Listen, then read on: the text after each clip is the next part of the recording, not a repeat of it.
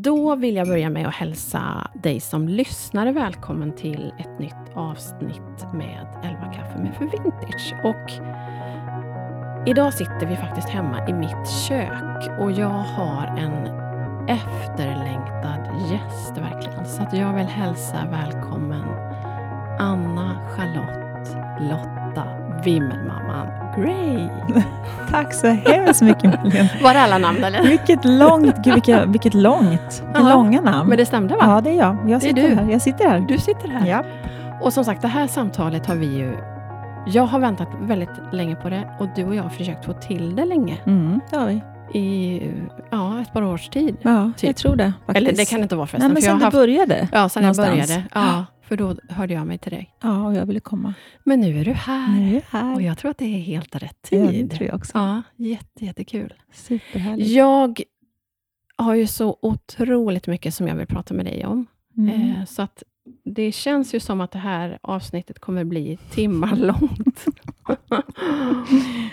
Det låter positivt. en kaffe på det. Kaffe. Men, men jag tänker, vi börjar som jag brukar, lite mjukt. Hur har din dag börjat? Oj, nu svalde jag en stor klunk. Nej, men så här är det, att jag har ju, det här är min tredje dag som inte anställd. Ja. Jag har ju sagt upp mig och jag vill också säga att jag är väldigt hes. Därför att jag har sovit alldeles för lite och varit ute och festat Du har alldeles festat för och mycket. firat nu att du är ja, frilansare. så det här är min fjärde dag och jag har varit ute. Så det låter inte klokt vid den här åldern att vara så infantilt hes. Men det är därför. Jag har sovit för lite och festat för mycket. Och då Underbart. sätter det sig i mina stämband. Så jag vill bara förklara att jag inte är sjuk på något Nej. sätt. Utan det är, det är inte sprit, ska jag inte säga heller. Det är bara sena nätter. Mm. Nej, men det har varit en bra dag. Jag har vaknat upp i nästan lugn och ro. Jag försökte få iväg min 16-åring till gymnasiet. Det är alltid en utmaning. Eh, men det gick bra. Jag hann äta frukost. Jag var på jobbet och lämnade tillbaka min dator. Ja, men det såg jag. För Ja. då trodde jag att du var på väg hit Ja, flera timmar innan. Så jag tänkte, åh hjälp, jag är alltid tidig, Ja. för tidig på plats. Men Nej. i så fall hade du varit det timmar var bara för. ett, ett in, insta-moment Ja, som jag la upp. precis. Eh, nej, men så jag har haft det bra. Jag har köpt blommor på vägen hit. Jag har eh, köpt en vristlänk som jag inte har burit sedan jag var 17 år. Jag är inne i något så här infantilt stadium. Och en alldeles för dyr väska. Och en dyr, för, ja, för mig för dyr väska. Mm. Mm. Så det har varit en bra dag. Har du några sådana särskilda morgonrutiner annars? Ja, jag är väldigt, jag är ju väldigt, väldigt rutinstyrd. Nästan på gränsen till anal. Jag säga. Ja, otroligt rutinstyrd på allt. Äter Okej. exakt samma saker. Gör saker i samma procedur varje morgon. Tycker väldigt mycket om det, det förutsägbara i livet. Väldigt förutsägbart. Inte alls förtjust i förändringar. Det är inte alls min grej. Nej. Och vad äter du då? Vad gör du på morgonen? Jag äter alltid ett ägg. Jag dricker en kopp kaffe. Jag äter två hårda mackor med ost. Eh, och en smoothie. Alltså knäckemackor? Mm, Mm. Och en smoothie. På hallon. Det är alltid samma. Det Ja. finns, ingen, det finns inget utrymme för något. Vad roligt. Men är du Ja. morgonmänniska så att du vaknar tidigt? Eller? Nej, nej, nej. Jag är en kvällsmänniska. Jag somnar vid två, halv Mm. två. Och går upp, eh, ja, men när jag har jobbat så har jag gått upp vid halv sju. Jag sover alldeles, alldeles för lite. Sover extremt lite. Och sover då på helgerna till tolv. Och Då sätter jag alltid klockan för att jag inte kommer upp annars. Så tolv är ju liksom, ingen kan ringa mig före tolv och du vet alla. Jaha. Alltså om jag inte ska någonstans förstås, eller har planerat in någonting, så sover jag oftast i tolv. Och det är för att jag försöker på något sätt att sova i kapp och jag förstår att det inte går. Eh, men eh, älskar att sova. Alltså sova är ju... Ja, men jag har nog svart bälte i sömn. Men ändå sover du för lite Jag sover då? för lite för att Ja, jag... Du sover på helgerna? Ja, jag sover på helgerna. Och jag är en människa som, när natten kommer, så känns det som det är jag bara i hela världen. Och det finns en känsla i det, att man inte vill gå och lägga sig. Det är någon slags evighetskänsla av att det är jag som bara är uppe nu i hela världen. Och jag har svårt att gå och lägga mig. Det är jättemärkligt var det kommer ifrån. Men lite så är det. Så Och nu jag, kan du ju verkligen leva ut det då, när du är din egen och bestämmer tiderna. Ja, men jag tänker att man kanske ska försöka jobba på dagarna, så att inte det här frilanstillvaron nu glider in i att man jobbar helger och kvällar, för då blir Ja, det liksom som det. en flytande matta. Och Ja. Jag tror inte att, att det är så Nej, bra för mig, bra som en person som gillar de här liksom väldigt tydliga strukturerna i livet. Så jag tror att jag ska försöka göra det jag ska dagtid, och sen ha kvällarna fri. Ja, Så. det låter väl klokt. Men det är klart att det finns ju en, det är en drömsituation på ett sätt att vara egen, för man kan styra själv.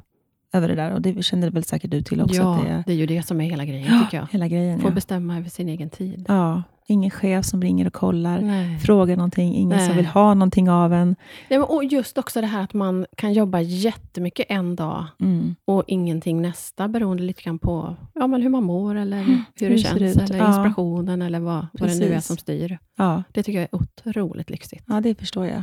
Ja, det ska bli spännande Ja. det här. Jag Så är roligt. nyfiken. Men du, det, alltså, vi ska prata mer om, om vad du ska göra framåt, men, men eh, det är ju en lång lista som du har när det kommer till yrkesroller, man ska säga. Du är journalist, bloggare, författare, projektledare. Man skulle kunna göra en lång lista, men jag är ju... Jag gillar ju mer att prata om de mjuka värdena och eh, dig som person, även om vi kommer att prata om vad du har gjort också. Och då, då ser jag dig som en, en eh, hudlös powerwoman. Mm. Och jag vet att det är väldiga motsatser, men det är Mm. så jag upplever dig. Och en varm, hjärtlig, superengagerad medmänniska eh, med världens största hjärta och ett ogenomträngligt skinn på näsan. Mhm. Kan du känna igen dig i de här, i den här Gud, jag är nästan lite rörd. Eller, Ja, men, ja, väldigt, väldigt fina, fina ord, måste jag säga. Och jag blir lite så här gråtig nästan. Jag är nog väldigt um, eh, dubbelbottnad. ja, Så att människor inte ibland får ihop mig. Jag har, jag har liksom en hel bukett. Och, och som alla människor är. ja. Alla människor är ju en massa saker. Eh, och Jag är nog väldigt spretig. Jag kan vara ytlig och glammig, och jag kan vara djup och jag kan vara sårbar.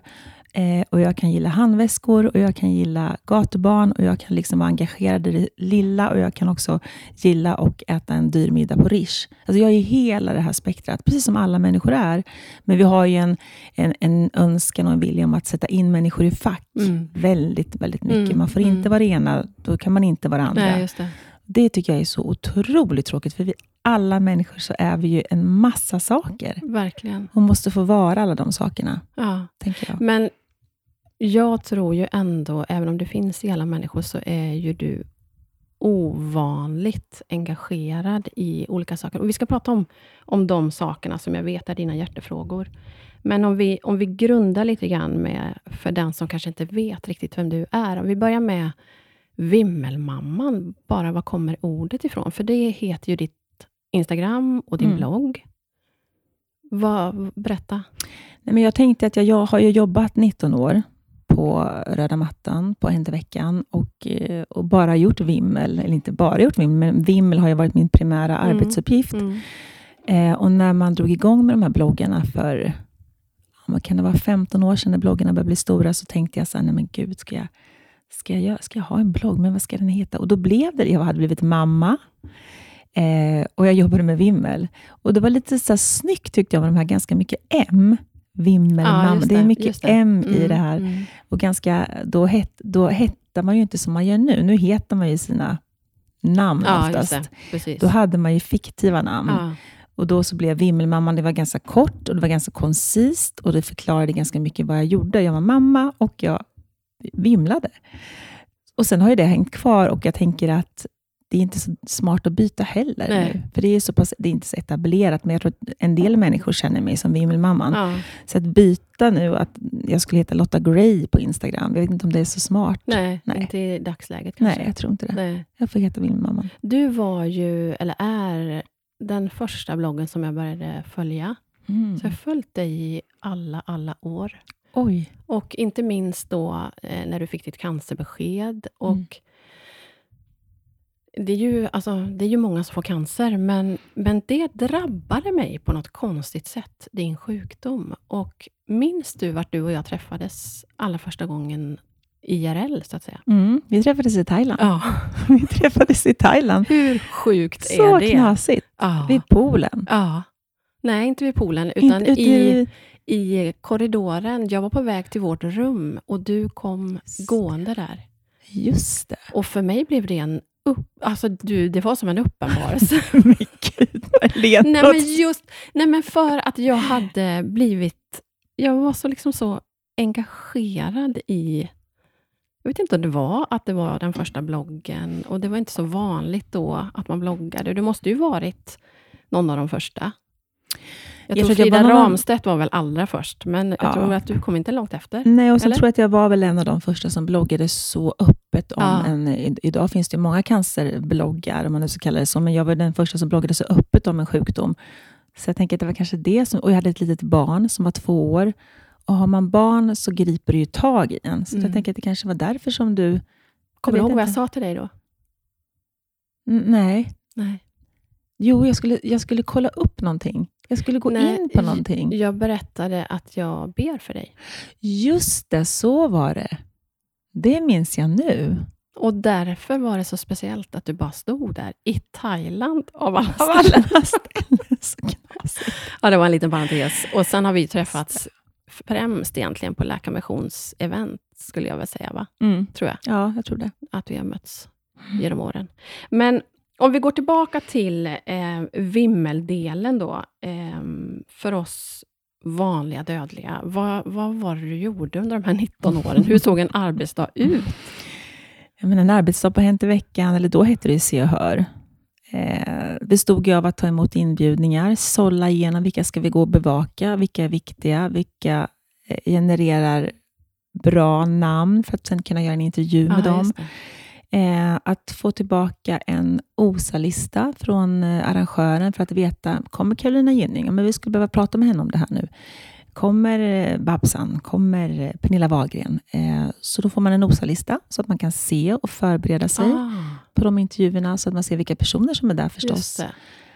Och Sen går man dit och sen så har man med sig en fotograf och tar de här röda mattan-bilderna och samtidigt såklart försöker att få till en intervju så att man har något material förutom bilden, att komma hem till tidningen och kunna göra en artikel på. Just det. Och Det är alltid bra att träffa människor på riktigt, än att ringa eller att liksom spekulera. Så det är bättre att man träffar dem på röda mattan.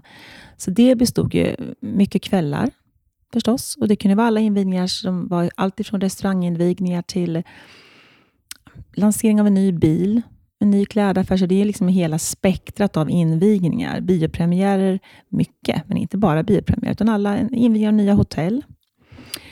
Eh, och Sen så gjorde jag även vanliga artiklar som inte byggde på att jag hade träffat folk på röda mattan, utan vanliga artiklar. Och På slutet gjorde jag även Lotta möter, som var min egen artikelserie, där jag mötte människor i ett längre perspektiv. Mm. I ett längre, ett längre personporträtt eh, som hade större, större format i tidningen, som jag tyckte var väldigt jag gillar att skriva jag gillar att skriva väldigt mycket i svärta, eller, eller liksom på riktigt. Jag har lite svårt när det blir för glättigt, tror jag. jag gillar att möta människor på djupet. Det finns ju något intressant i hur människor tar sig an utmaningar i ja, livet. Verkligen. Jag tycker, tycker att det är jätteintressant personligen. Ja, ja. Eh, så då hade jag den här Lotta möter-serien. Så en dag kunde det se ut som man kom dit, gjorde artiklar, förberedde sig på kvällen. Gick hem vid fyra, tre, fyra, hämtade Lennox på dagis, var hemma till klockan sju, åkte in till stan, gjorde det här vimlet och var tillbaka hemma igen kanske klockan nio. Så det var inte så att, många tror att jag har, har jobbat på krogen. Att jag har stått på de här vimmeleventen på nätterna. Ah, Nej, inte alls. Nej. inte alls. Så du åkte dit och gjorde din intervju, eller dina intervjuer och sen ja. åkte du hem? Så det var inte så att du liksom minglade Nej, kvar med folk? för oftast är ju en biopremiär är ju liksom 40 minuter i dörren. Och om jag inte ska se filmen, vilket jag sällan gjorde, då åkte jag hem. Mm, för då har ju folk gått igenom satser, så då var jag färdig på 40 minuter egentligen.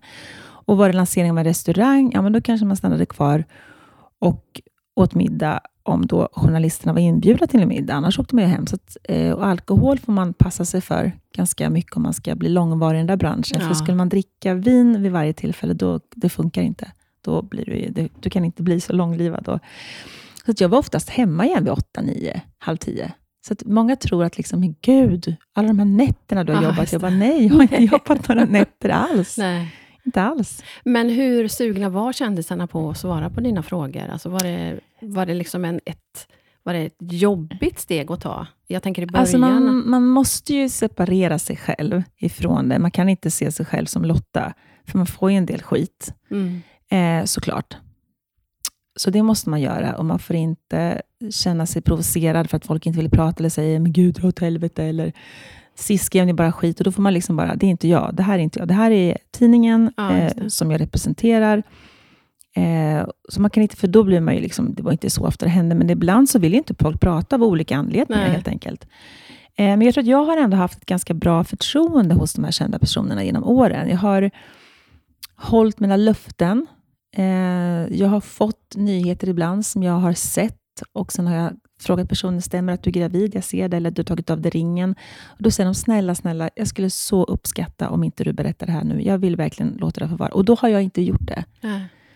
Eh, och jag har inte gått till tidningen med det, utan jag har behållit det för mig själv. Och det som hänt är att den här personen har kommit tillbaka flera år senare och sagt, men vet du, nu ska jag gifta mig och jag vill att du ska få den nyheten först. Just För du var så eh, respektfull mot mig för flera år sedan och verkligen inte sa det här. Så jag tror att det finns olika sätt att jobba på. Ja. Det är långväga, det är mer liksom relationsbyggande och förtroendebyggande. Eller det här snabba, man, liksom, man bara skitsamma. Man, man vill bara komma hem till tidningen med material. Och det ska man ju göra. Men jag tror att man vinner i längden kanske på att få det här förtroendet hos folk. I längden tror jag att det gynnar en bättre. Verkligen. Så det var inte så att du hade fått frågor från redaktionen att nu måste du pumpa henne på det här, eller nu måste du... Absolut, man går igenom innan. Vad är intressant? Eh, den här personen kanske har skrivit i sin blogg eller på sin Instagram. Då fanns ju inte Instagram på det här sättet som det finns nu. Eh, och Då finns det frågor som man behöver ställa och eh, ibland är de ju väldigt, väldigt obekväma. Och vi- Ja, Ja, det är det jag menar. obe- obekväma frågor Ja. som man måste ringa. Och- ringa gjorde vi också. Jag är ju, är ju van att ta upp telefonen. Det är väldigt liksom, en del har ju lite så telefonskräck, men det har jag lärt mig förlåt, genom åren att, att ringa är något jag har gjort mycket. Eh, men det är klart det är obehagliga frågor och jobbiga att ställa. Och som sagt, man kan inte ta det personligt. Ibland blir det så här, jag vill inte prata med dig. Eller, eller liksom en, ännu värre saker. Jag fick ju en blomsterkvast i huvudet av Lasse Berghagen som skrek till mig. Ta tillbaka den här jävla blomsterkvasten och dra åt helvete och hälsa din chefredaktör att hon kan fara åt pipsvängen. Han var så arg. Han slängde, han fyllde, han fyllde 70, 60, 70, kommer inte ihåg. Jaha. Och då får man också så här, det, det här är ett jobb. Ja. Det har inte med mig, Lotta, att göra. Mina vänner tycker om mig, jag har en fin familj. Det har ingenting med mig att göra, utan det här är liksom det är mitt jobb som han är arg på. Men kan du tänka också då, utifrån hans perspektiv, att kan du tänka att han har varit med om något, eller det är någonting som gör att han reagerar Absolut, så? absolut. Så är det ju. Men sen är det också att sända personer, det finns ju ett, ett allmänintresse att ta del av sin favoritkändis Ja. som man har. Man kanske har följt någon väldigt länge och när den personen skiljer sig, eller gifter sig, eller får en bebis, så vill människor veta det. Eh, det är liksom två skolor. En del säger att, att man har alltid rätt till sitt privatliv, oavsett om man är kändis. Då, absolut, men det finns ett allmänintresse i, i de här personerna. Eh, Och De kan ibland vara väldigt generösa när de släpper en skiva eller en ny bok. Då pratar de väldigt, väldigt mycket om det. Men när man sen ställer en personlig fråga någonstans, eh, då är de inte alls tillgängliga. Nej, så jag tycker att man som kändis ibland måste få bjuda in till, till såklart det man väljer själv. Men någonting måste man kanske ge av sitt privatliv ibland också. Inte bara vara otroligt välvilliga när det handlar om att prata om sina karriärer. För då är de väldigt snabba Mm, att, mm. att svara ja på intervjuer och sådär. Alltså jag vet inte, det, det finns en kluvenhet i det där.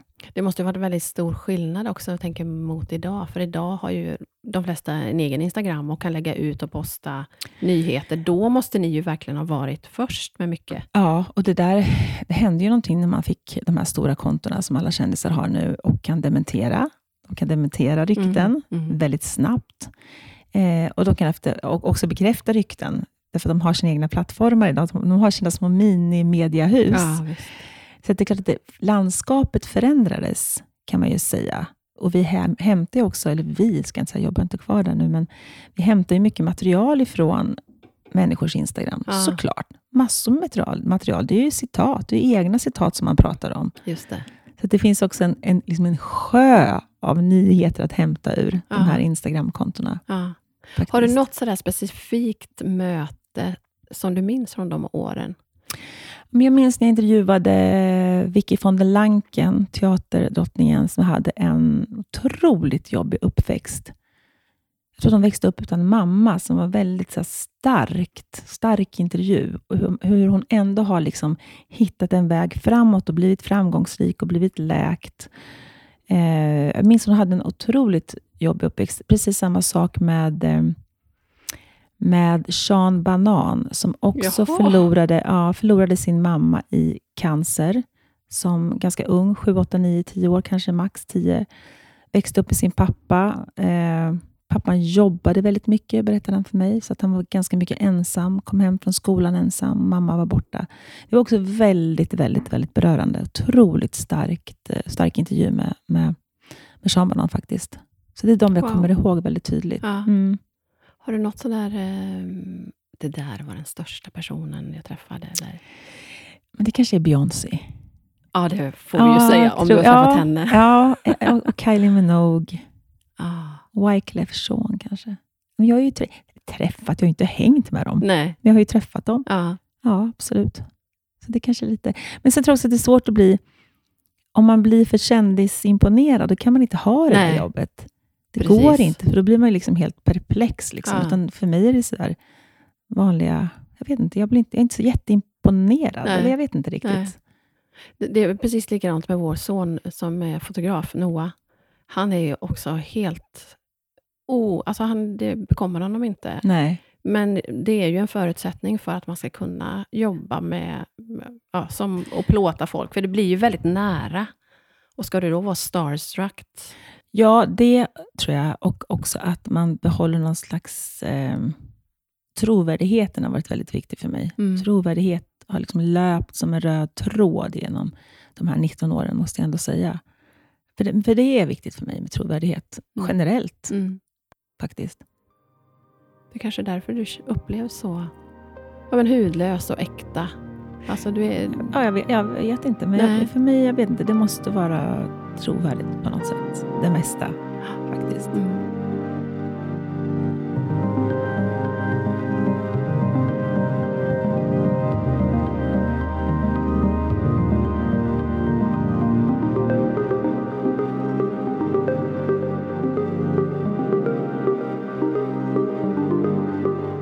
Men mitt i allt det här skumpa och paljetter så drabbades du av cancer. Mm, Tjocktarmscancer. precis, 2008. Ja. Det har du pratat väldigt mycket om och vi ska inte vi ska inte prata jättemycket om det. Jag tänker att folk får läsa din bok, som Mm. är helt fantastisk. Tack. En sträckläsare verkligen. Roligt. Eh, himlen kan vänta om cellgifter, champagne och luftslottet som rasade. Mm. För du gick samtidigt igenom en, en svår skilsmässa. Mm, inte samtidigt, men några år senare. Ja, precis. ja. Mm. Hur ser du tillbaka på de åren nu? Hur länge sedan är det för det första? Ja, men jag blev ju sjuk 2008, så det är ju länge sedan. Mm. Och blev friskförklarad 2012, så det är också länge sedan. Ja. Och skilde mig för sex år sedan, 2015, tror jag. Skilde mig precis 2015, så det är också ja, det är sex år sedan. Men då är det snart tio år sedan du blev friskförklarad.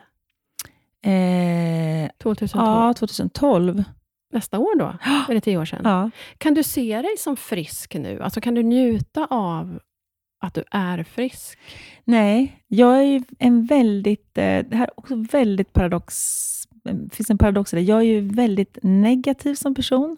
Jag tror att folk uppfattar Det är mig också som... väldigt paradoxalt. Ja, men jag, vet verkligen. det. jag vet att folk tycker att det inte... Jag känner inte igen mig i den här bilden av mig som så glad. Nej. Inte alls. Jag är ganska negativ. Tror alltid det värsta kommer hända. Det går aldrig. Det sitter liksom i ryggmärgen. Det kommer aldrig Är det från gnällbältet ja, det, är från, du har det kommer dem? aldrig gå. Det går aldrig. Så jag, jag tror att jag, den här sjukdomen kommer komma tillbaka. Det här är bara en tidsfrist.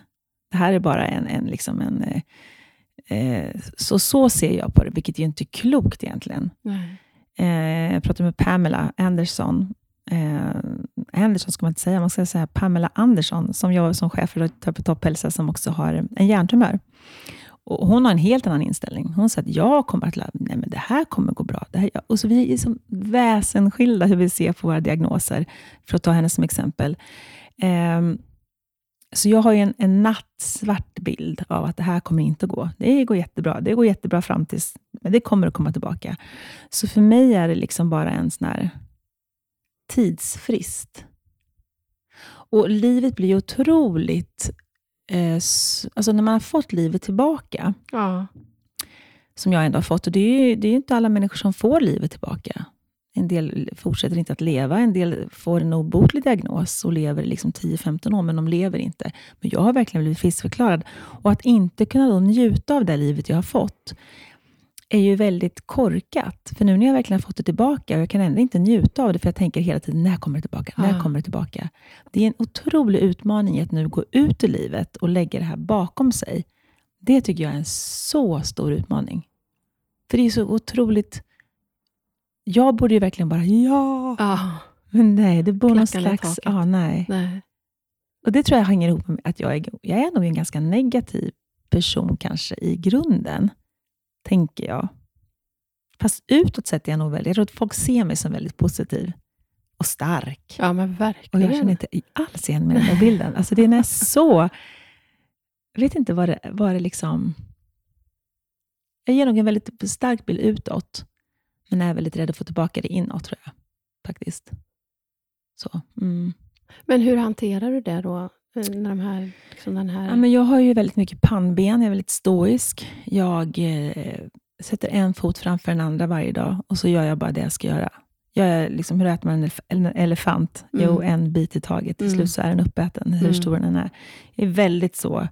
Jag känner inte efter så mycket. Jag är uppfostrad i en väldigt så lutheransk anda. Man gnäller inte, man går till jobbet, man gör det man ska, man håller inte på och sjåpar sig, och, utan man, man gör det man ska. Så jag, liksom, jag känner nog inte efter, jag bara gör det som jag ska göra.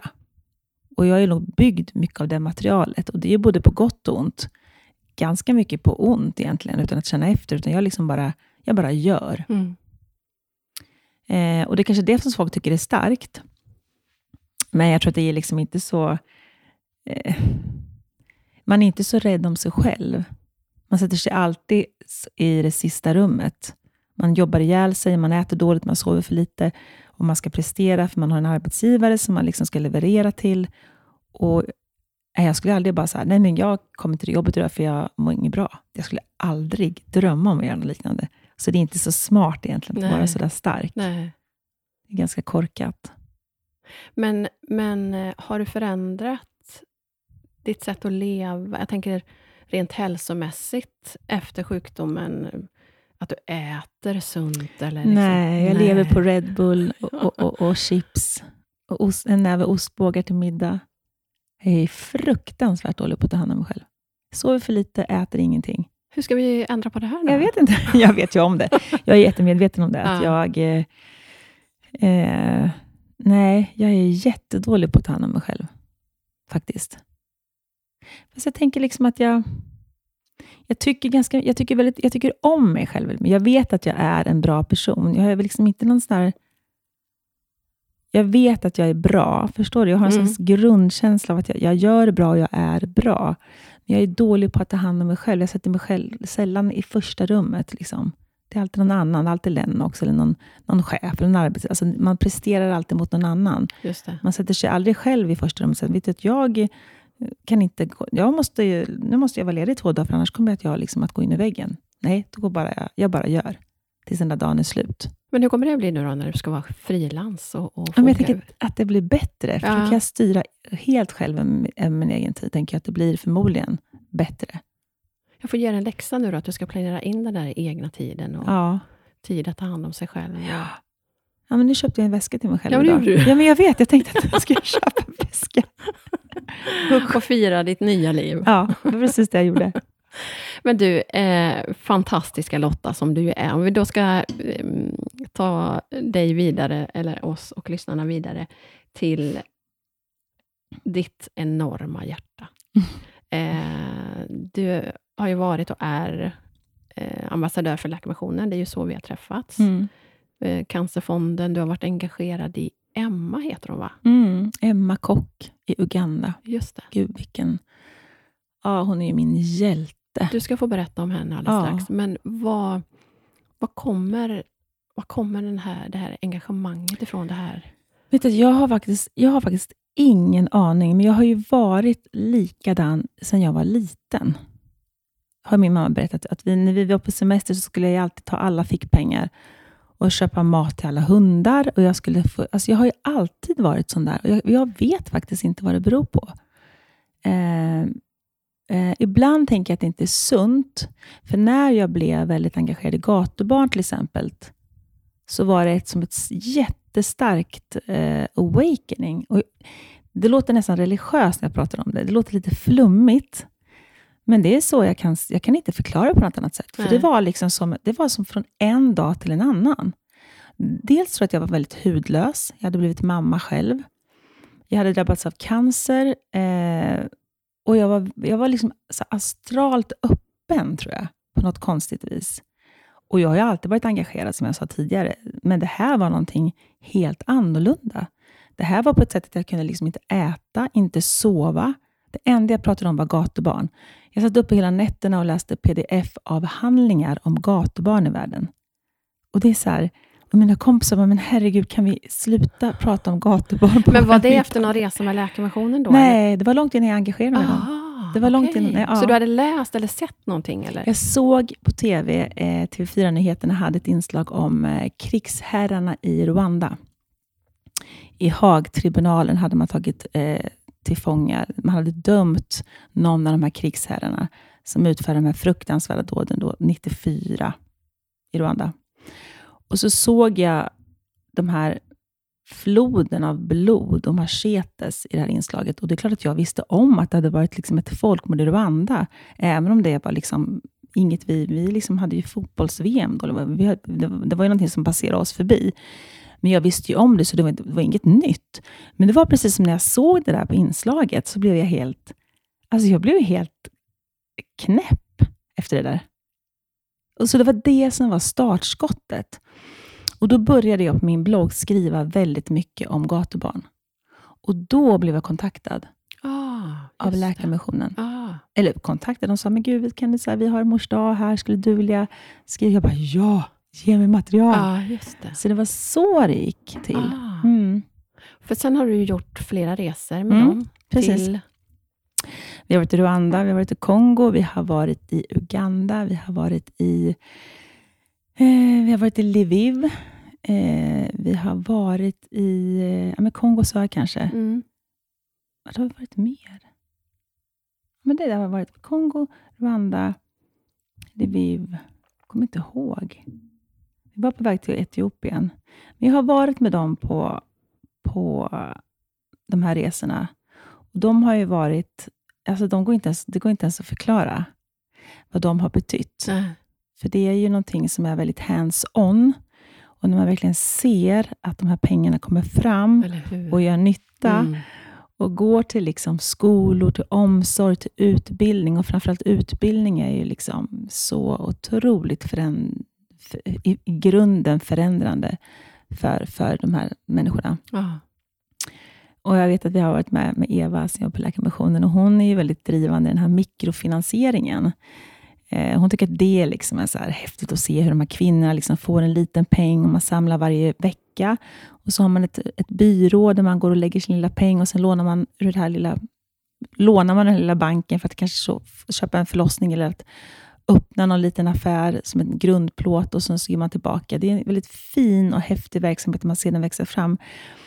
Hon tycker att det är så här, nu var jag och reste så var det hennes grej och, eh, men jag är så här gatubarns, ja. det är gatubarnen som hon tycker är så här, oh, svårt. Eller svårt, men vi har ju olika drivkrafter. Och för mig är gatubarnen väldigt, väldigt, väldigt starkt. Har du något möte så med, med någon specifik? Ja, men jag har eh, ett möte i, på natten i Kigali och var med eh, en, den gruppen som jobbar med uppsökande verksamhet som Läkarmissionen stöttar på nätterna för att söka upp de här gatubarnen och försöka då att återförena dem till sina föräldrar i den mån det går. Och Där var det ett, en pojke som var, han kanske var åtta, nio år. Han, hade, han kom inte ens ihåg om han hade några föräldrar och syskon. Han mindes inte. Han hade förmodligen förträngt det. Och Det var också sådär väldigt, väldigt starkt.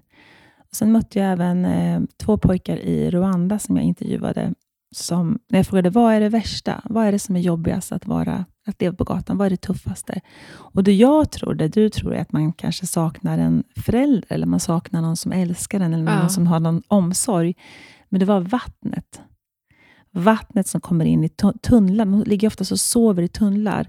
Och De afrikanska regnen är ganska häftiga. De kommer ju fort och de är mycket och de går över snabbt. Och Då kommer det in så otroligt mycket vatten i de här tunnlarna, så att de, inte, så att de, inte så att de dör, men de hinner liksom bli väldigt, väldigt blöta. Och Det var så liksom... Det, var det, ah. det är så olika vad man, vad man tror. Vad, vad, liksom, vad märkligt det är. Jag hade trott att man skulle svara någonting helt annorlunda. Så Det var också en så stark uppenbarelse. Sen har jag varit i, på Panzisjukhuset förstås. Eh, och Det är också väldigt starkt att vara på deras, deras avdelning för sexual violence, där det bara är kvinnor som har blivit utsatta av, av ja, men dels av rebellerna som fortfarande styr i, i, krigets Kongo, världens tystaste, medialt sett tystaste ah, krig. Ah. Eh, det är väldigt starkt. Vi skulle aldrig acceptera att vårdcentralen på Östermalm hade 30 stycken våldtagna kvinnor varje dag. Vi skulle aldrig acceptera det. Sen är det svårt att jämföra såklart. Kongo är lika stort som norra Europa till ytan, så det är liksom så korkat. Men det är också väldigt starkt att vara där, för det är så ofantligt mycket ondska samlat på en plats, men också väldigt mycket styrka samlat på en plats. Så det är väldigt så här, ja, jag är så tacksam för de här resorna. Det är liksom så här livsexilir för mig. Träffade du doktor Mukwege? Nej, han var bortrest. Vi åt, ja, men vi åt lunch i hans fina hus mm. och gick i hans trädgård. Så vi träffade inte honom. Jag har träffat honom på, på middag faktiskt på, i Stockholm på Nybrogatan. Var vi, han var här för flera, flera år sedan. Ja, han är också en hjälte. Oh. Herregud, vilken man alltså. Verkligen. Helt otroligt. Oh. Och tänk att han fick freds, fredspriset. Ja, till slut. Till slut. Jag, jag, vet ju åren då som jag jobbade på Läkarmissionen, varenda år satt vi i kaffe, mm. liksom i personalrummet och bara hoppas, hoppas, hoppas, hoppas. Nej, inte i år heller. Men sen Var det 2018 tror jag? Eh, ja, det måste det väl... 18 tror jag. 17 eller 18. 17 eller 18 tror jag det var. Ja, ja, verkligen. På tiden. Men som du säger, gatubarnen har ju varit en, en hjärtefråga. Men mm. Emma då? Berätta om Emma. Mm. Emma Kock är ju en svensk tjej som startat eh, barnhem. Usch, jag tycker inte om att säga namn. Alltså, jag är inte så förtjust i barnhem som namn, men det är det enda sättet jag kan säga ja. det på. Liksom. Barnhem, hem för barn, barnhem. Liksom. Men, men i, i Uganda, i en liten stad som heter Kabale, eh, där hon har ett barnhem för, ja, men nu är de nog ganska många gatubarn faktiskt, eh, som hon driver. Nu driver hon det på distans när hon är tillbaka i Skåne. Så hon har personal som jobbar. Och Hon är ju liksom, vi är liksom årets hjälte går till Zlatan, eller vem det nu blir. Liksom, årets svensk blir Zlatan. Men liksom, det här är en person som förändrar livet totalt för de här människorna, för de här barnen. För de har ju ingen, liksom, utan Emma skulle de inte ens kunna fungera. De, nu får de ett hem, de får en utbildning. Och hon driver det här helt på egen hand. Med bara de små, små medlen hon får in på bloggen. Oj, oj, oj. Alltså de personer som går in på bloggen och stöttar henne mån, månadsvis, men också sätter in pengar alltså i engångssummor. Såklart är det bättre att få en månadsgivare, för då kan man ju förhålla sig. Och det är så här, jag är så... Jag kan inte fatta hur hon... Och handlar det liksom, om att hon var på plats och mötte barnen då? Eller hur kommer hon det sig pluggade från till socionom och gjorde sin, ut, sin praktik i Kabale och träffade på de här gatubarnen som då hon blev så berörd av och mm. bestämde sig för att engagera sig i. Och startade det här barnhemmet i Kabale. Um, alltså det är så... Wow. Ja, men det är så wowigt, därför att hon har inget, hon har liksom inget, det enda hon får in pengar på, det är liksom människor som, så för, från månad till månad, så ibland vet ju inte hon, kommer att gå runt den här månaden.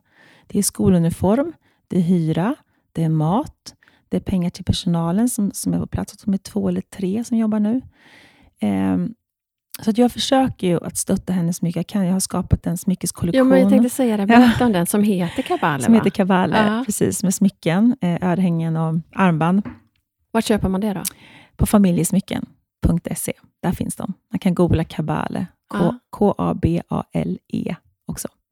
Men familjesmycken finns de på. Eh, och Sen så har vi gjort ett läppstift på Makeup Store, som tog Just. fram ett välgörenhetsläppstift som heter Red Angel som också går till eh, Emmas projekt.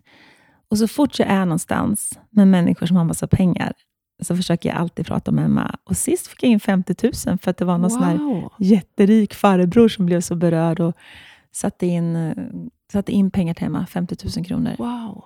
För det var en Eh. fråga som jag tänkte ställa till dig. Hur du, hur du upplever eh, följares och människor som du möter. Alltså hur, hur reagerar människor på de här berättelserna?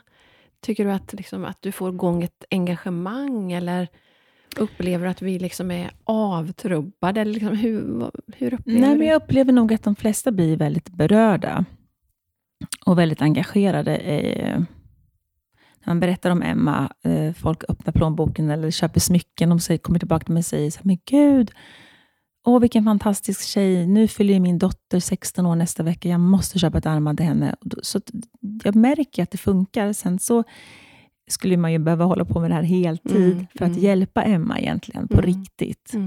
Ehm, Men det, är, det finns ett engagemang och ehm, jag tänker också att när man som hon går in och gör en sån här sak, så kan man ju inte ångra sig längs vägen. Hon kan ju inte säga här om, nej men nu känner jag för att jag inte vill hålla på med det här längre. Kan, kan hon. Men hon har alltså 20 barn under sina vingar, som hon är ansvarig för hela deras liv. Så att förstår du att välja den vägen när man som 22-åring tar Mm. på sig sånt otroligt livslångt på något sätt ansvar. Det finns ju något väldigt så här, häftigt i att förändra de här barnens liv eh, och sätta sig själv helt åt sidan. Hon, kan ju liksom, hon har ju bott där nere under många år. Hon har ju fått välja bort massa saker som en ung tjej här i Sverige Mm. hade. Hon har ju fått valt bort det här. Hon har fått liksom stridit mot myndigheter i Uganda och det är inte det lättaste att som vit kvinna försöka få igenom saker eh, i barnhemmet och sådär. Så att jag tror att hon har haft det supertufft. Hon är nog, jag tycker att hon är så, så inspirerande. Så otroligt inspirerande eh, och ett bevis för vad en person kan Ja. göra. Vad Ja. vi, alltså vad vi kan vara med och förändra, bara Ja. en person. En person. Förstår du hur många barn som liksom nu går i skolan, Mm. De kommer tillbaka till barnhemmet varje dag, de lär sig städa, handla, de har en familj, de har ett sammanhang. Alltså det är så, alltså hon är så, och det finns ju flera tjejer såklart som bedriver barnhem i Afrika. Men jag vet inte, det är någonting med henne som, som, jag, som jag inspireras väldigt mycket av. Och vi har sagt det så länge att jag, jag måste åka dit och hälsa på. Jag har inte varit där än, Nej. fast jag håller på och hjäl- jag försöker hjälpa henne från liksom mitt håll, så här, till och från, så mycket jag kan. Men upplever du, både med henne då och med andra organisationer, jag tänker på Läkarmissionen, Cancerfonden, ehm, saker som du, som du får hjärta för, att människor gensvarar på det när du skriver om det och på din Instagram och så? Ja, eh, ibland så tror jag att man, när man delar för mycket saker om gatubarn och det blir för tungt, så sveper man förbi. Exakt. För att det blir för jobbigt att förhålla sig till. Ja. Därför att det som händer är, när man gör så, att du, du tvingas att börja tänka. Mm. Och det orkar inte alla. Nej, Och då är det mycket lättare att bara svepa förbi, för Ja. då behöver man inte engagera Nej sig. För så fort du läser någonting, då måste du ta ställning. Ja. Och då, om, om man inte orkar det, man kanske är på en plats i livet där man inte finns utrymme för de här ställningstagandena, eller man kanske inte är så driven i de här frågorna. Jag ser ju massa saker som inte jag heller går igång på. För att det, är inte, det är inte nära, och skulle jag engagera mig i allt så skulle jag brinna upp. ja, och det kan vi ju Nej, inte. vi har ju våra hjärtefrågor. Liksom. Ja, ja, men verkligen. Ehm, För jag kan känna lite frustration över det ibland. Ehm, att... Ja, men jag tycker personligen, jag lägger inte det på någon annan, men jag, jag tycker personligen att när man har en stor plattform så kommer det med ett ansvar, i alla fall en möjlighet att faktiskt vara med och Mm. göra skillnad. Men jag kan ju jag kan ju märka när jag lägger ut saker om Läkarmissionen till exempel, eller andra obekväma inom citationstecken mm, inlägg, att, att jag tappar följare eller att, att människor inte orkar engagera sig. eller inte. Jag vet inte riktigt vad det handlar om, men jag, jag kan bli frustrerad över att en, en bild på en kaffekopp kan ge jättemycket eh, likes och kommentarer. Och sen lägger jag upp, till exempel, jag var ju med Läkarmissionen i Etiopien mm, och träffade det. Och lägger upp en rygg på Masale, nio år, som är barnslav, ja, då tappar jag följare. Mm, Istället för att jag tycker att det är... Jag blir frustrerad över det ibland. Jag tänker att jag ibland använder min plattform till det där ytliga som folk gillar, Mm. för att fånga dem Mm. och ha dem kvar. Ja, och sen så presenterar jag någonting som jag brinner för. Förstår du hur jag tänker? Ja, absolut. Och så tänker jag ju också. Lite så. Ja, men verkligen. Ja. Att det, man får ju vara strategisk. Lite strategisk. Ja. Eh, men jag tror att det handlar mycket om att, att det är jobbigt att ta ställning till. Man måste, det gör ont, och man måste börja ifrågasätta sitt eget liv, kanske Mm. hur man lever sitt liv, Mm. vad ens pengar går till. När man ser risflickan, eller man Mm. ser mina gatubarn som jag lägger ut, och, det, och, alla, och då värjer man sig. Så jag tror att det är en av förklaringarna, tänker jag. Mm. Jag tänker att det, att det är... eh, Dels är det svårt att prata om det som är långt bort, Mm. närhetsprincipen. Det är lättare att engagera människor med eländet här. Mm. Mm. Så fort det handlar om Afrika eller Indien, när det är för långt bort, har man svårare att relatera.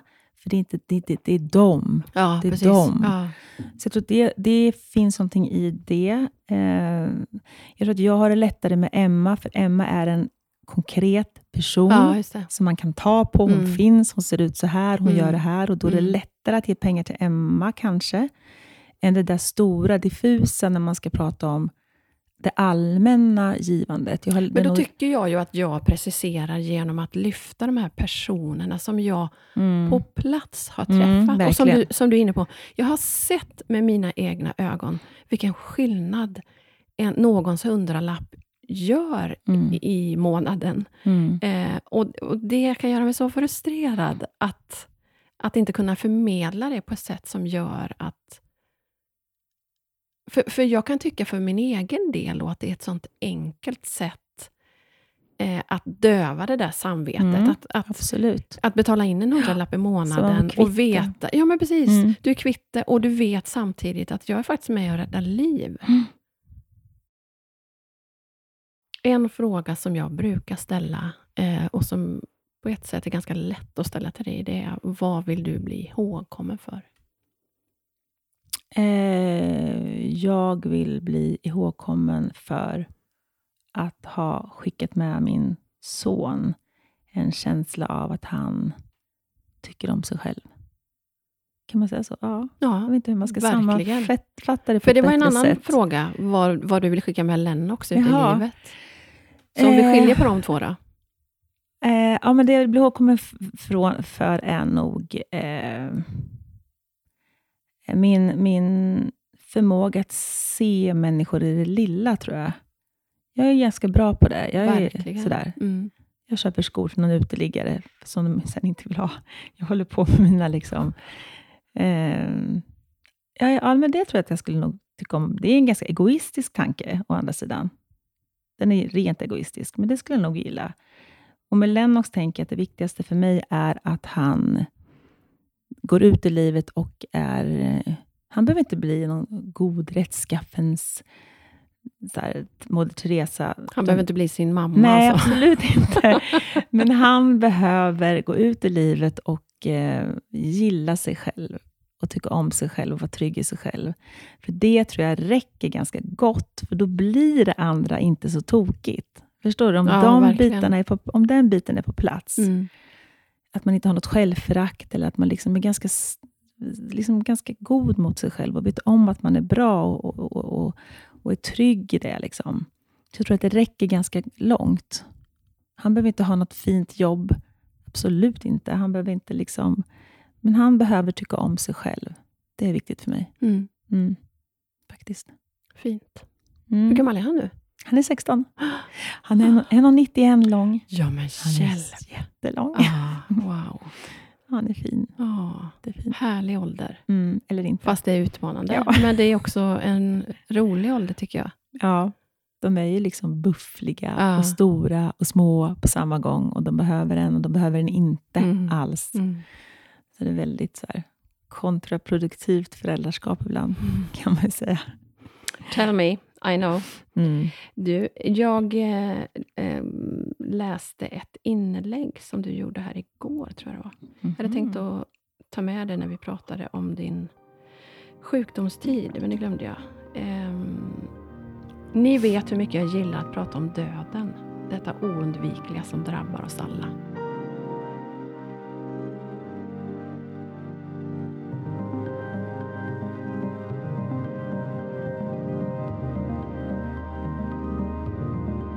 Tycker jättemycket om att prata om döden.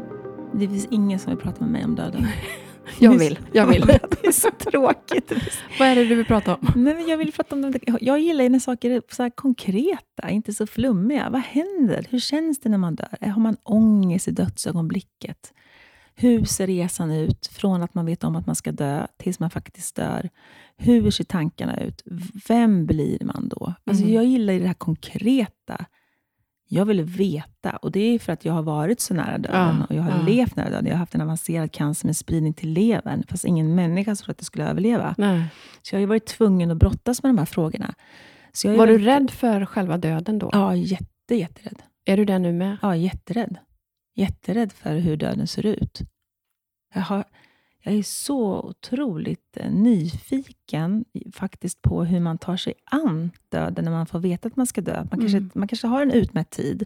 Och man vet om att man inte kommer leva mer än kanske... Man kanske får en diagnos och man säger att det här kommer inte gå mer än två eller tre år. Och Det kan ju också vara en trafikolycka där man förstår att det behöver inte vara cancer, det kan Nej. vara någon annan sjukdom. Men där tiden är utmätt. Vad händer med en människa då? Jag, är Jag tänker att på det, att det måste handla mycket om hur man ser på döden. Om man, om man tänker att man kommer till en specifik plats, Mm. till exempel. Då kan jag tänka att... Alltså det är ju väldigt stor skillnad. Eller om man tänker att döden bara är ett stort svart hål och så är Mm. allting slut. Hur tänker du där? Ja, men för det första så tänker jag att, att, att avsluta det här livet när man är någons mamma, tror jag är mycket, mycket svårare än om man inte har barn. Och Det är jätteprovocerande att säga det till de som inte har några barn, för det är såklart de tycker att livet, eh, att, att, ta, att livet tar slut är jobbigt nog. Men jag tror ju att om man är någons mamma så tror jag att det är svårare att lämna det här livet. Jag tror faktiskt det. Eh, och jag tänker, jag tänker att det här kanske är en efterkonstruktion, men jag tänker också att eh, för jag har läst sista tiden och jag har hört så mycket om att vi kommer någon annanstans. För jag har läst mycket om de här personerna som har dött och kommit tillbaka. Och De upplever att det har varit så otroligt rofyllt och välkomnande. Och De har sagt nej, du är inte klar, du måste tillbaka, du är för tidig. Och alla vittnar om samma saker oberoende varandra. Mm. Och Sen är det såklart att det finns en slags tröst i det. Jag vet inte om den, den insikten är lätt att ta till, för att det ger mindre ont att tänka på den, än på någonting annat som skulle vara vedervärdigt att tänka. Så det är kanske ett lätt sätt, men jag tänker, och det ger mig lite lugn, om det nu skulle vara så. Och när Lennox var två och ett halvt år och jag blev sjuk så gjorde jag den här minneslådan med hans första skor, ett långt brev till honom, hur, han, hur jag och hans pappa träffades, vad jag önskar för honom när han blir stor och vuxen, eh, några band med min, med min röst på, som inte lät så här då. för att han skulle komma ihåg min röst, för små, Mm. små barn glömmer ju oftast bort rösten. Eh, och så tänkte jag att om jag får vara med och öppna den när han är 15-16, då, har jag- då, då är det lugnt. Och det är mycket lugnare i mig nu, för om jag skulle få ett återfall och faktiskt dö, så tänker jag att han kommer ihåg mig nu. Han vet vem jag är, han vet vad jag tycker om för, vad jag, vad jag tycker om för mat, han vet min favoritbil, han känner mig. Mm. Så det, det finns ett lugn i mig. Nu skulle inte jag vara lugn om jag får ett återfall såklart, men när han var två och ett halvt så visste jag att han skulle aldrig minnas mig. Så det var en sån panik Mm. för mig. Hur Mm. ska jag få honom att komma ihåg? Hur ska han någonsin kunna minnas mig? Och jag kommer att jag tjatade på min exman och sa du måste prata om mig hela tiden. Och så är det ju inte. Man gör det med de som har gått bort såklart, att de är närvarande. Men till slut så blir det ju vardag, det nullar på. Mm. Eh, den här personen glöms inte bort, men det är klart att den personen kanske man inte pratar om på samma sätt. Och jag var så här, du måste prata om mig jämt. Du måste, om ni ser en om ni äter sushi så säger jag gud tänk den här sushin hade mamma älskat. Du måste säga så hela tiden. Mm. Eh, så det var en stor skräck hos mig. Mm. Eh, nu känns det lugnare. Men jag hoppas att döden är jag hoppas att den är ett ställe som är väldigt, väldigt rofyllt. Och jag hoppas att man inte vet om att man är död. För det skulle jag inte gilla, tror jag. Förstår du jag tänker? Ja, absolut. Men tänker du idag att, att du kommer någonstans, eller vad händer när du dör? Jag tänker att jag kommer till det här stället som är väldigt rofyllt, Mm. men att jag kanske inte är i den här kroppen då. Jag kanske inte ser ut så här. Jag kanske inte ens har en kropp. Jag kanske bara är liksom en, ett väsen eller en ande. Jag kanske inte har k- förkroppsligad... Alltså jag kanske inte för, förkroppsligad så.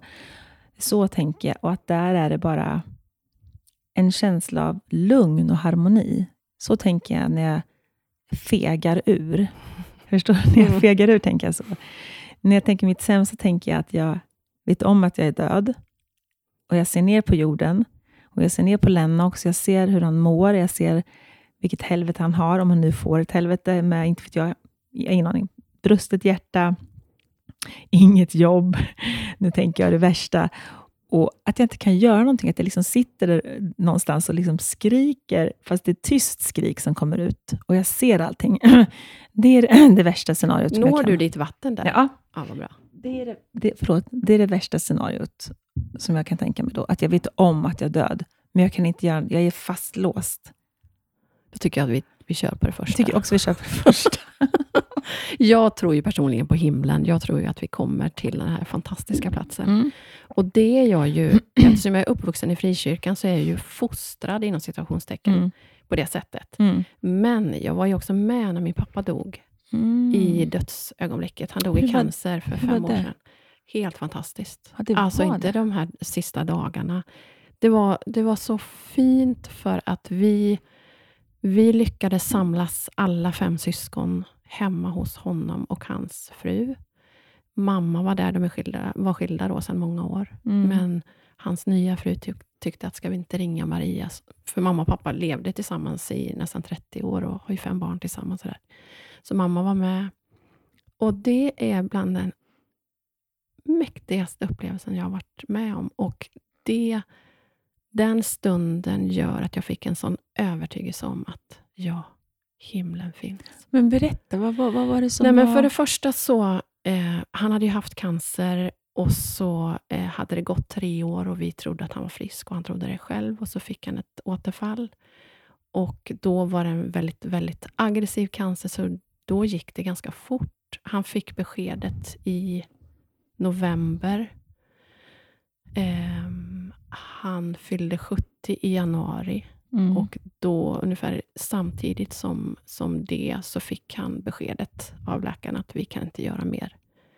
Eh, och sen dog han i maj.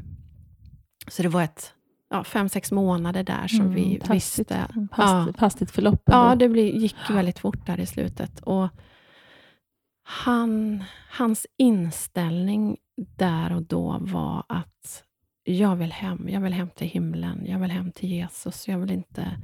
Ska liksom min sista tid vara så här, så, så vill jag bara hem. Och vi kom dit eh, på onsdag morgon tidigt den 13 maj åkte vi ner alla fem syskon, för då hade vi fått ett sms ifrån hans fru att nu tror jag inte att det är långt kvar. Så vi åkte dit och var där. När vi kom ner då var han fortfarande medveten, eh, vilket jag är så tacksam för. Så då kunde alla vi fem syskon få en egen stund med honom. Och, ja, det var, ja, jag börjar gråta nästan, det är obeskrivligt. Just att få sitta på dödsbädden och veta att det här är det sista vi säger till varandra. Mm. Eh, och, Och han var ganska klar då? ja, det var han. Mm. Han var klar kanske tre, fyra timmar när Mm. vi hade kommit ner. Sen gick han in i koma. Det Mm. visste vi inte då, att han inte skulle vakna mer. Men på Mhm. onsdagskvällen så gick han in i koma. Och vi hörde på hans andning, Mm. på hans sätt att sova, att det här är inte pappa. Alltså det, det är någonting som har tillstött. Eh, och sen vaknade han inte mer. Sen tog han sitt sista andetag vid lunch, fredagen den 15 maj. Och då satt vi, vi det här, de här dygnen då som vi var där, så var vi inne hos honom hela tiden, alla vi fem syskon och mamma och hans fru. Och vi turades om och man gick och tog lite kaffe och man fikade. Och så satt vi och åt lunch. Och då hade min fasta, en av mina fasta kommit hit också. Och då var hon inne hos pappa, för vi lämnade honom inte, utan någon var alltid där. Så då ropade hon att nu tror jag att ni ska komma. Så då sprang vi in i rummet allihop och var med när han tog de sista andetagen. Och alltså det som hände i rummet när han gjorde det, önskar jag att alla fick uppleva. För det var... det var som att, jag vet inte hur jag, ska, hur jag ska beskriva det på ett annat sätt, men det var som att himlen landade. Det var som att Mm. hela rummet, det bara blev en sån frid. Och han, från att ha haft väldigt ont, andats väldigt tungt, så bara sken han upp i hela ansiktet. Eh, och tog de sista andetagen och sen blev det bara tyst.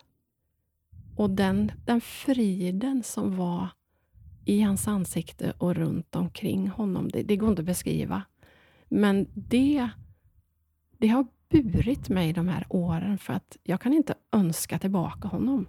Nej. För att han är hemma, han är på en fantastisk plats. Mm, du känner så? Ja, För det var något som hände där? det var något så, det var så att man kunde ta på det.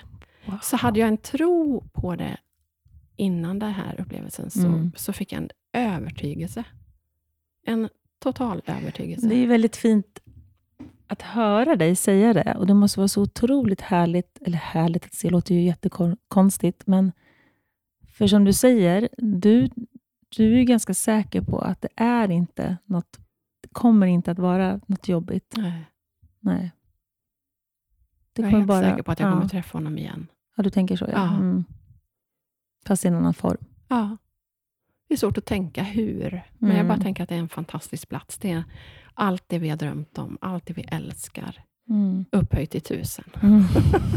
Sen ska vi festa i en hel evighet. Ja, Ja. Nej, men tack för att du delar, för det där är ju någonting som man tänker mycket på. Ja.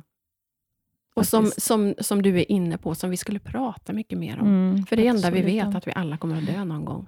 Mm, fast ändå, ändå beter vi oss som om det kanske inte kommer att hända. Nej, precis. Fast det kommer att hända. ja, vi kommer inte undan det. Nej, det gör vi inte. går inte. Nej. Nej. Älskade vän, vi skulle kunna sitta i timmar och vi har suttit eh, i över en nu, så vi ska väl börja runda av om någon ska orka lyssna på det här Mm. sen i efterhand.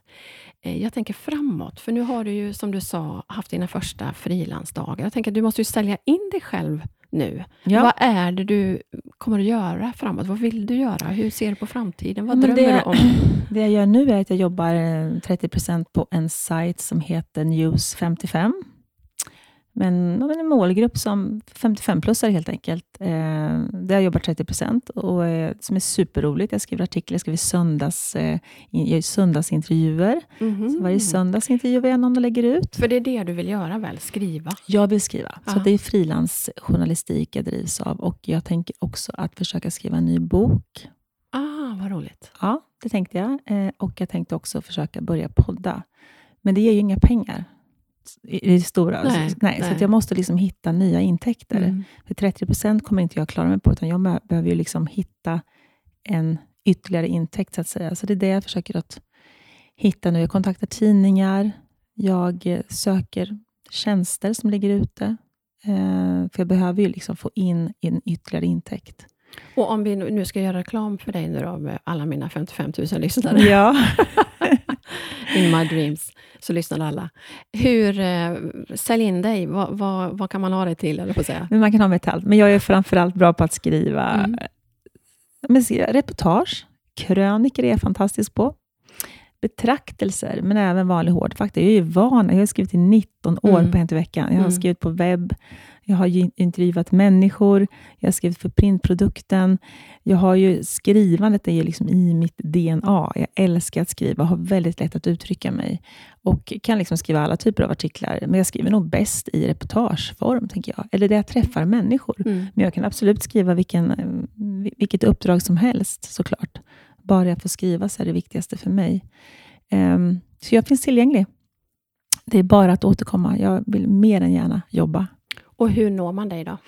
Ja, men då kan man antingen så kan man mejla mig på bimmelmamman gmail.com så svarar jag blixtsnabbt. Och så finns du på Instagram som Vimmelmamman. Som det är Mm. Och där hänger också en del som man kan skicka ett DM. Ja, ja, jag svarar på alla DMs. Ja.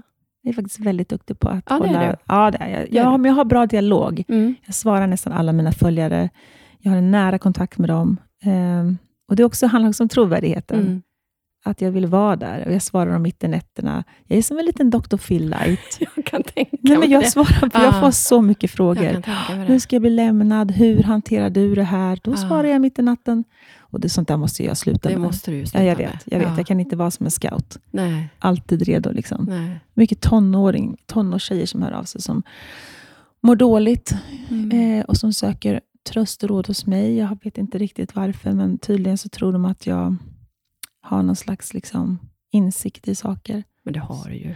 Jo, men jag tänker att det är också farligt. Jag har ingen profession. Nej, så man får nej. akta sig för att liksom, Mm. jag kan inte kan bara ge råd utifrån ett liksom, Medmänskligt. med- Ja, men Ja, precis. Jag är ingen mm. läkare eller jag är ingen psykolog. Eller, så man får vara lite försiktig. Mm. Vi får väldigt mycket den typen av frågor. Vad gör jag nu? Jag mår skit. Jag vill skära mig, skära mig med kniv. Min man har lämnat mig. Alltså det är jättemycket den typen av Mm. frågor. Mm. faktiskt. Men där finns jag och jag svarar. Underbart. Ja. Ehm, tack, tack, tack för att du tog dig ända vägen ut till, eller hela vägen ut till Märsta Mm. på pendeltåg. Absolut. Det var så Tack för ett jätte, jättefint samtal. Tack detsamma och så otroligt fint att få äntligen få komma hit. Ja, men verkligen. Nu ska vi fika. Nu ska vi fika. Hej då alla lyssnare. Hej då!